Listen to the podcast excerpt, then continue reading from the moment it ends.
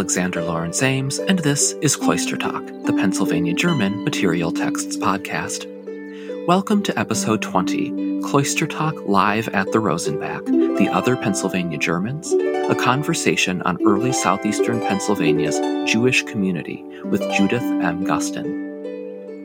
In this episode, we will talk about early America's fascinating Jewish history with an expert in the field who also oversees a remarkable collection of books, manuscripts, and fine and decorative art connected with early American Jewish heritage.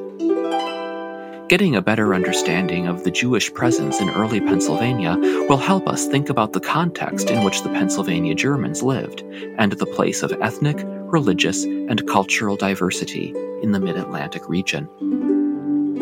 This podcast series explores topics covered in my new book, The Word in the Wilderness Popular Piety and the Manuscript Arts in Early Pennsylvania, published by the Pennsylvania State University Press in 2020.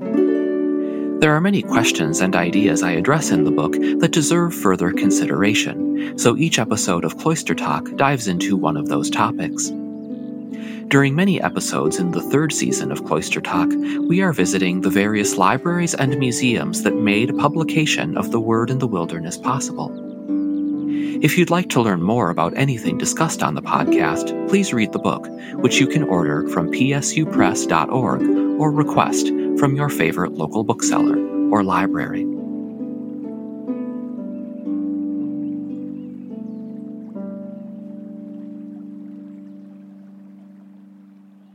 The streets of Philadelphia are lined with charming row homes, and the various tree lined byways in the Rittenhouse neighborhood of the city are particularly bucolic and idyllic. On the 2000 block of Delancey Place in Philadelphia sits one of the most important historic sites in the history of American book collecting the Rosenbach, an historic house museum and special collections library with no fewer than 400,000 individual historical artifacts. Established by the fine art, rare book, and manuscript dealing brothers Philip and Dr. A.S.W. Rosenbach in 1954, Today, the two historic homes that comprise the Rosenbach welcome scholars and visitors from around the world for unique experiences grounded in the institution's magnificent collections. The Rosenbach also happens to be my place of employment, and something that never ceases to amaze me is the incredible diversity of stories the collection tells. The Rosenbachs themselves were prominent members of Philadelphia's Jewish community, so it is unsurprising that the vast span of the American Jewish experience is represented in the collection as well. These holdings offer a useful reminder to those of us interested in Pennsylvania's German Protestant history that the religious vibrancy of the early colony turned state was by no means limited to Christianity. I am honored to introduce as our guest on Cloister Talk today the Rosenbach's curator and director of collections, Judith M. Guston, the person best equipped to help us dive into the history of the Rosenbach's collections related to early American religious and cultural history. Judy Guston graduated from Smith College with an A.B. in Classical Languages and Literatures and from Yale University with an M.A. in Classics. She earned a Master's in American Material Culture from the Winterthur program of the University of Delaware, for which her research focused on material expressions of Jewish identity in early America. At the Rosenbach, Judy works with a wide range of collections, from the museum's single historic Japanese manuscript to its significant American historical collections. She has also worked extensively with the Judaica collections in exhibitions, programs, and through conservation projects and significant acquisitions. When not working, Judy enjoys travel, particularly to visit family in the southwest United States, where she is an avid hiker. At home, she keeps busy with ongoing improvements to her historic Center City, Philadelphia home. Thank you, Judy, for joining me today on Cloister Talk. Thanks, Alex. It's really great to be with you today. For listeners who may be unfamiliar with the Rosenbach, tell us a bit more about the institution and the kinds of collections that it holds. Well, the Rosenbach is both a research library and a museum that offers tours, exhibitions, and programs based on its collections. Of course, during the current health crisis, we have shifted some of our programming to the digital platform and are limiting on site visitation in conjunction with the appropriate state and city regulations. Listeners who are interested in visiting should use our website as a guide to availability of tickets and activities. The Rosenbach's collection was created from our founders' collections, but has grown by about a third since the museum's founding in 1954. Accordingly, it's struct- it is structured along their key interests on the book and manuscript side the literature of the British Isles, American history, smaller pockets of continental literature, Judaica, and American literature, among other things. On the decorative and fine arts side, British and American furniture and a broader mix of silver and other metalwork, ceramics, textiles, jewelry, and virtu, as well as paintings, drawings, prints, and portrait miniatures. The collections we are most known for are modernist poet Marianne Moore's papers and her living room, which is installed in the Period House, James Joyce's manuscript for Ulysses and the materials surrounding the creation of that work, works by Lewis Carroll, Bram Stoker's Dracula, are significant early American collections from the Spanish exploration to the Civil War.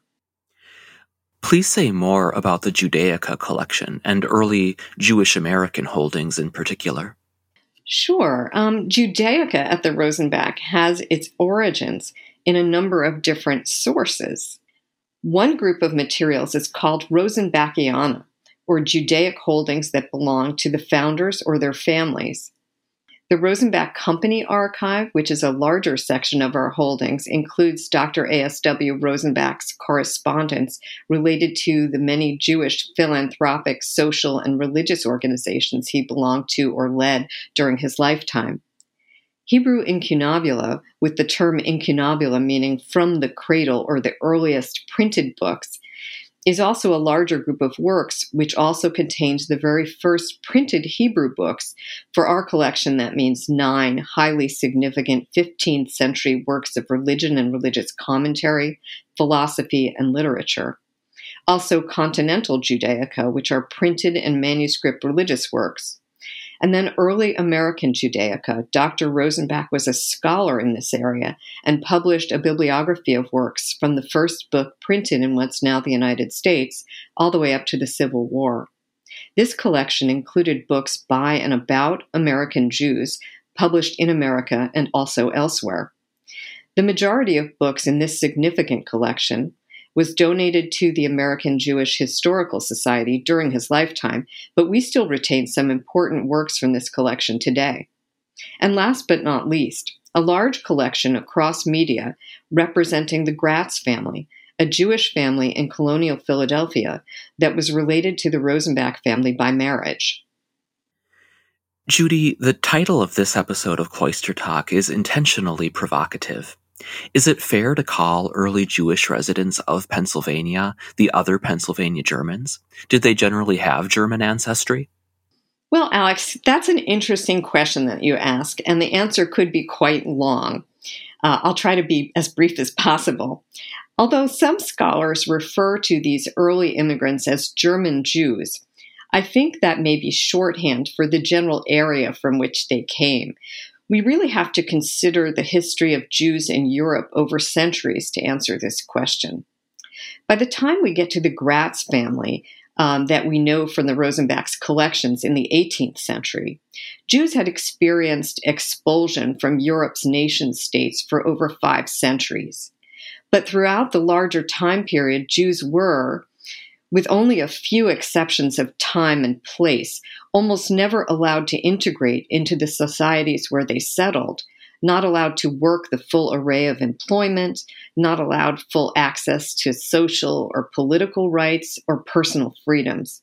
For the most part, they remained isolated in their own communities, developing distinct cultures, creating the Yiddish language, um, which was essentially a Jewish lingua franca, which, despite having derived from medieval German and Hebrew, among other components, may have originated to modernize Biblical Hebrew by inserting current functional terms from the surrounding cultures.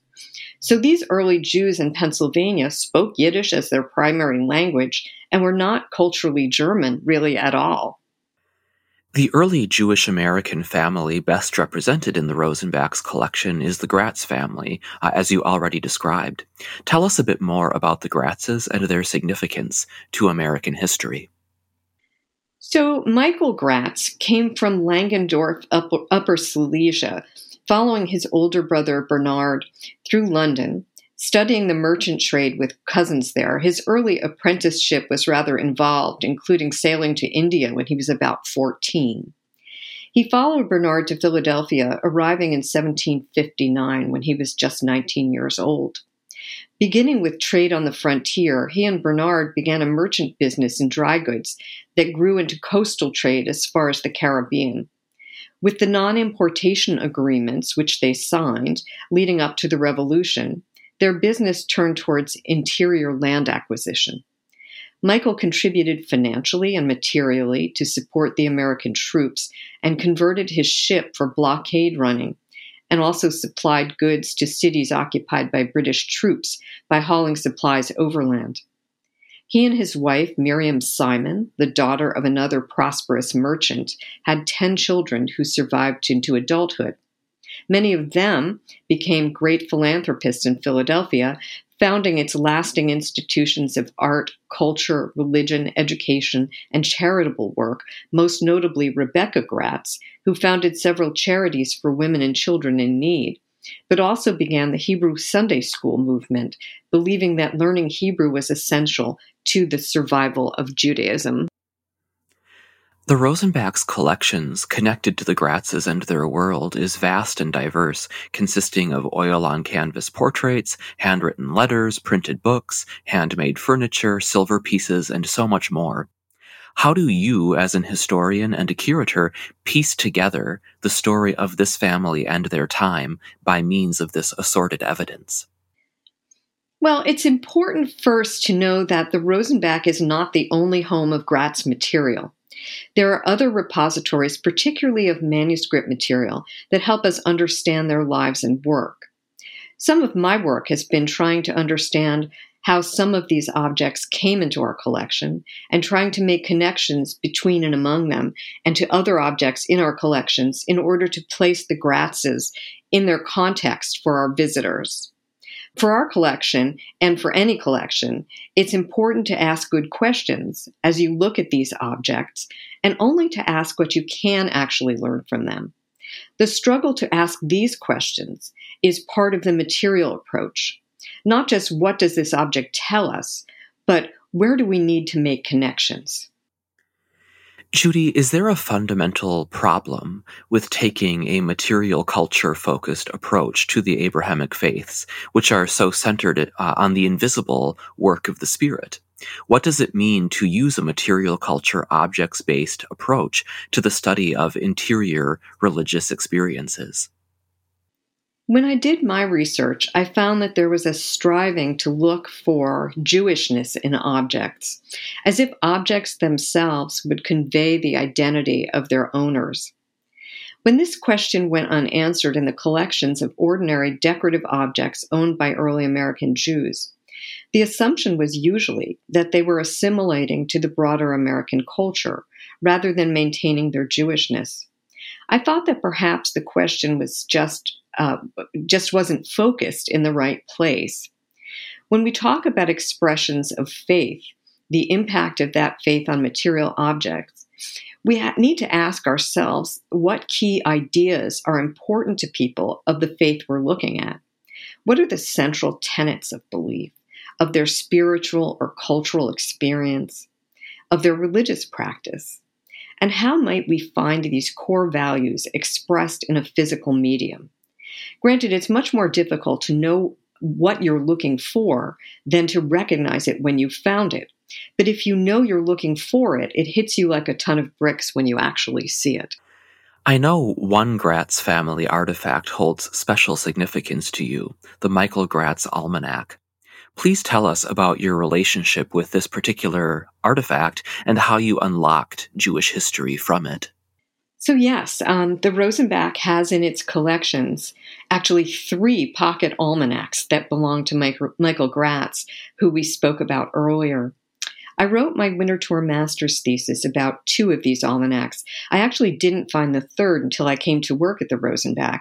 Um, and actually, the, the uh, thesis was called The Almanacs of Michael Gratz Time, Community, and Jewish Identity in 18th Century Philadelphia.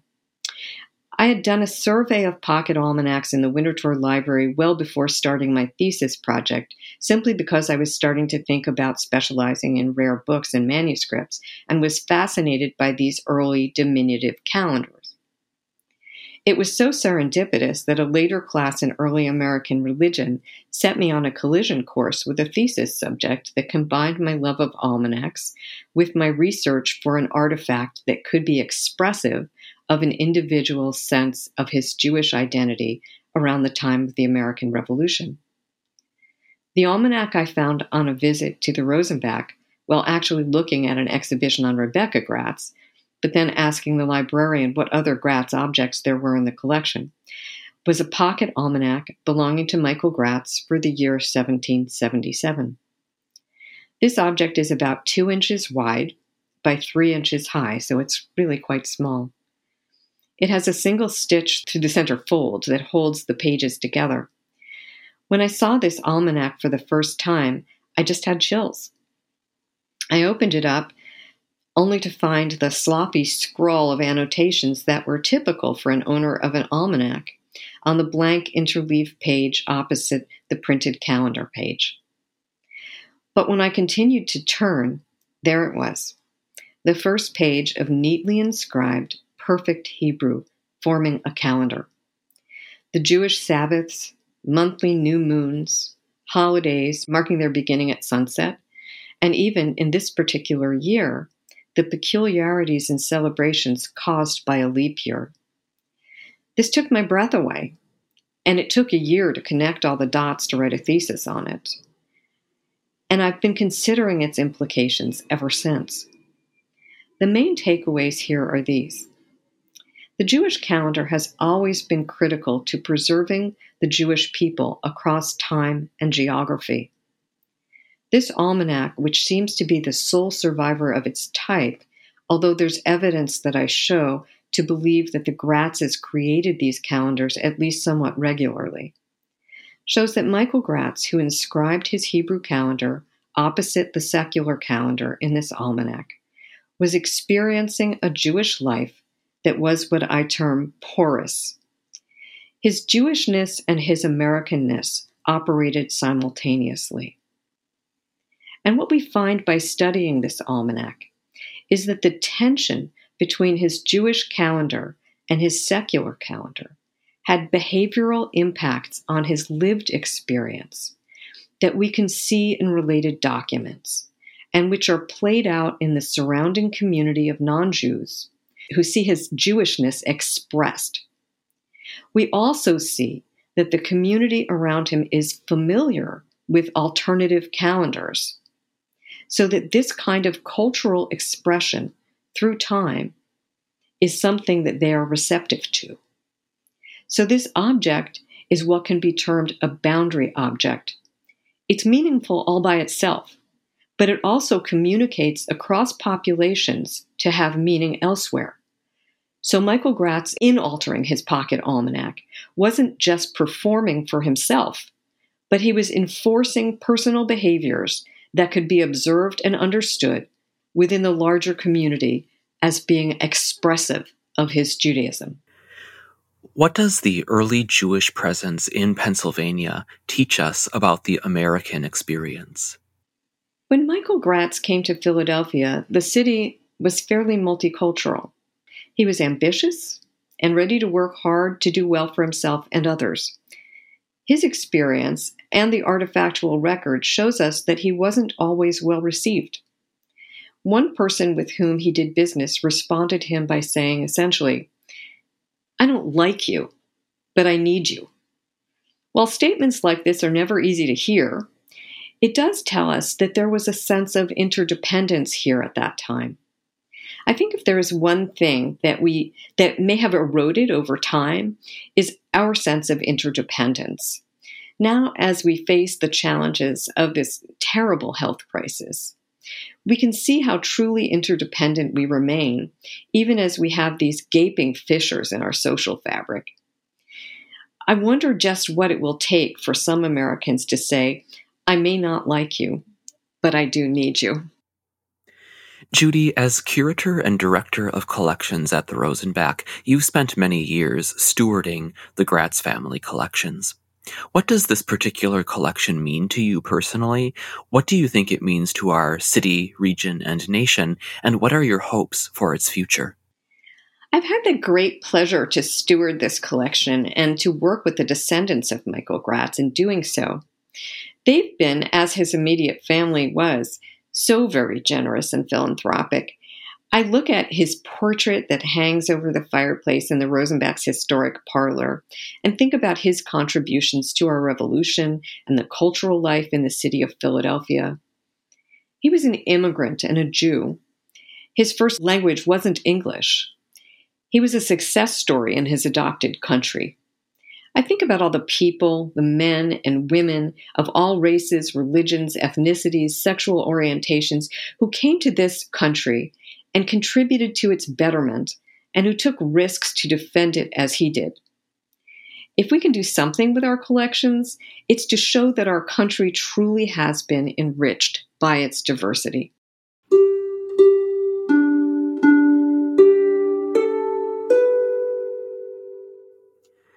Thank you, Judy, for sharing your years of research and expertise about early Jewish American history and culture with us today on Cloister Talk.